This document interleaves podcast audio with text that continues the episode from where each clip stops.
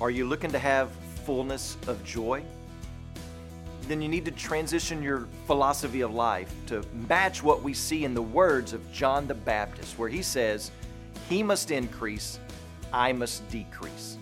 If this is not your worldview, your philosophy of life, then you'll probably never be satisfied. You'll constantly be searching, always twisting and manipulating life to be about you and how you can be at the center of it. Welcome to Life Words Day by Day. Here's the context of that incredible quote by John the Baptist. Two groups are baptizing in the same area. There's the Jesus group and the John the Baptist group.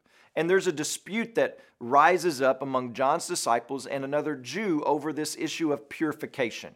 We don't know exactly what the dispute was over, so we can't say anything for sure. But considering the context, perhaps the argument from the Jew went something like this Why is everyone going over to Jesus? Is your baptism not as effective as his baptism? And then John the Baptist's disciples come to John the Baptist and they say, Hey, John, everybody's ditching you and running to Jesus. What are you going to do about it?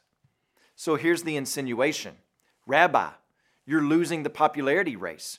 Everyone is going to Jesus. You better get a more prestigious position, get flashier clothes, update your resume, do something extravagant.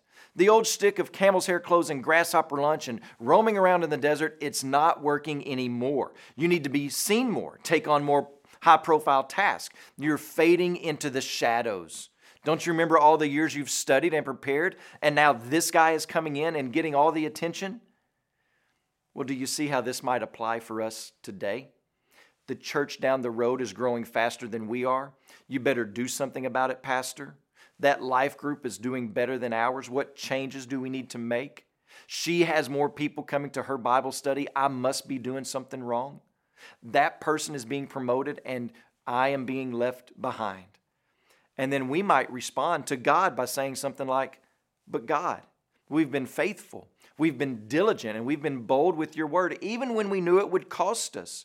We've sacrificed. We've gone without the pleasures of the world. We've given our lives to this cause. When do we get to enjoy the success, the benefits, the large crowds, the big budgets, the good life? Don't you reckon John the Baptist could have said those things? He had been faithful and diligent and bold and sacrificed and gone without, given his life to the cause of Christ. And now it appears that he's fading into obscurity. What does John the Baptist say about it? He says, A person cannot receive even one thing unless it's given to him from heaven. Well, what does that mean? It means that John saw his ministry as a gift from God, and that God owned the rights over him and that ministry and that God could transition John and his ministry any way God saw fit. If that mean, meant seemingly less popularity, seemingly less influence, well, then so be it, because God knows what He is doing with John's life, and God knows what He's doing with my life and yours. No wonder that Jesus says about John the Baptist a little bit later Truly I say to you, among those born of women, there has arisen no one greater than John the Baptist. When you pray today, please remember Rama Bakchung and his family, our missionaries in Burma. And also remember the Cherokee Lifeword broadcast that's heard in the United States.